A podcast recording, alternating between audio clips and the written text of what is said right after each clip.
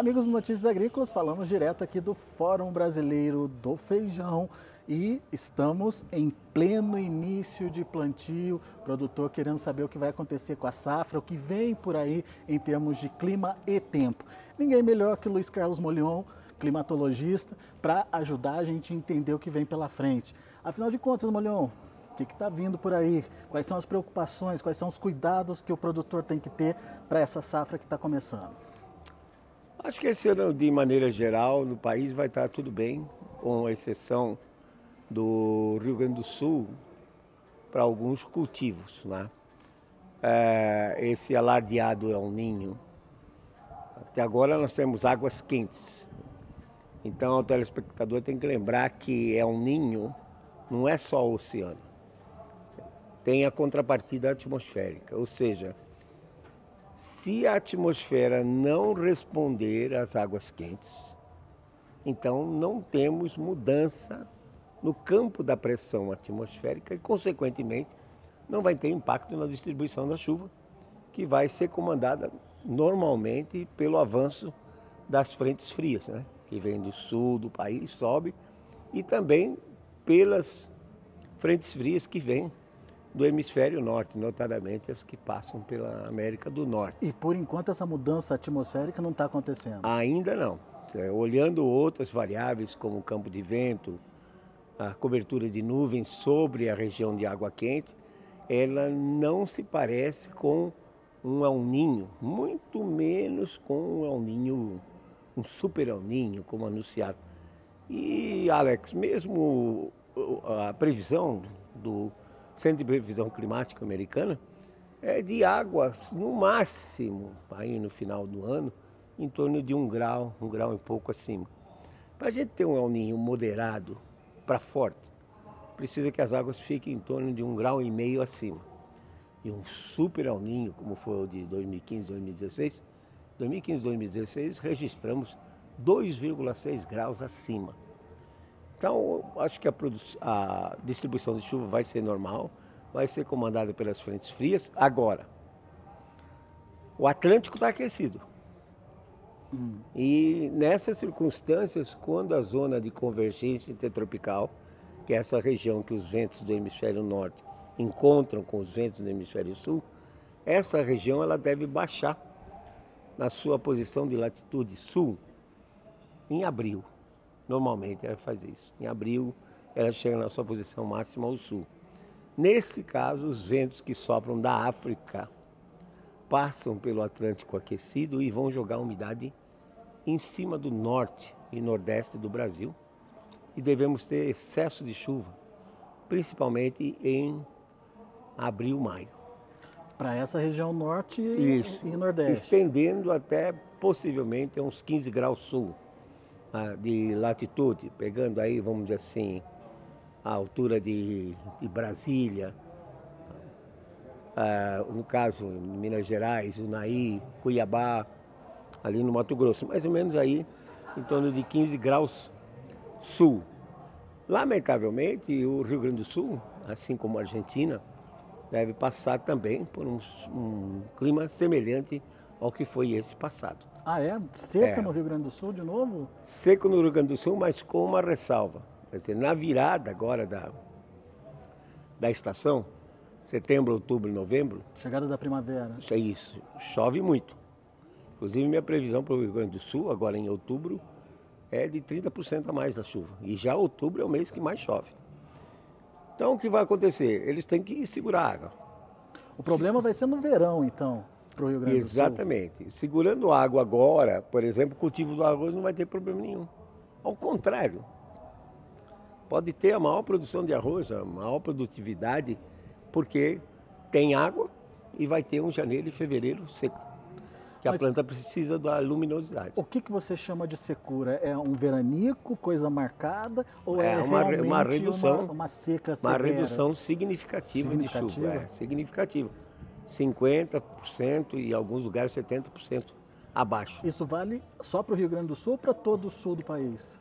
Não, vale mais para o Rio, Rio Grande do Sul, norte da Argentina, o Uruguai. Né? E o resto do país, é, principalmente desses 15 graus de latitude para cima, pode ter um período seco, que vai depender da região, um veranico que caia em fevereiro ou março.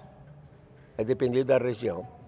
E se tiver um março seco, então é importante que o pessoal se, se programe para colher até março, porque, como eu disse, na maior parte vai ter excesso de chuva em abril, maio. Quer o que dizer, de uma certa forma é bom para a safrinha. Né? Interrompe né? a chuva em março e, e, depois volta a chover bem. Volta a chover bem, acima da média.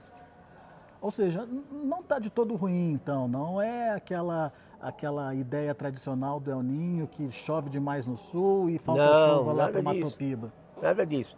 Também tem um detalhe importante. Quando você faz a correlação entre a temperatura do Pacífico, no caso que os americanos chamam de Ninho 3.4, que é o setor central do Pacífico, com os melhores, as regiões que mais respondem ao El Ninho, no sentido de ter mais chuva, é o sudoeste do Rio Grande do Sul. Você encontra correlações de 0,8, quando o máximo seria 1. Então todo mundo diz, ah, isso é uma correlação forte. Acontece que a gente usa o que é chamado de variância em estatística, que é o quadrado de 0,8, que dá 0,64, que significa o seguinte, em 64% das vezes em que a água está quente, a atmosfera responde. E os outros 36% não respondem. E a gente pode estar num ano desse. E a gente pode estar num ano desse que, opinião minha pessoal, ainda vai haver muito transporte de calor da região equatorial pelas correntes oceânicas que vão jogar água quente lá em cima, por exemplo, no Pacífico Norte, ao sul do Alasca, e que isso vai ser muito ruim para os americanos.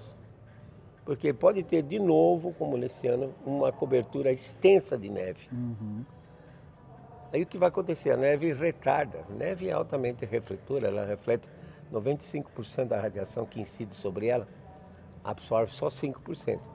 Então é duro de você derreter neve. Derreteu neve, tem que esperar o solo descongelar para colocar semente, no caso do hemisfério norte.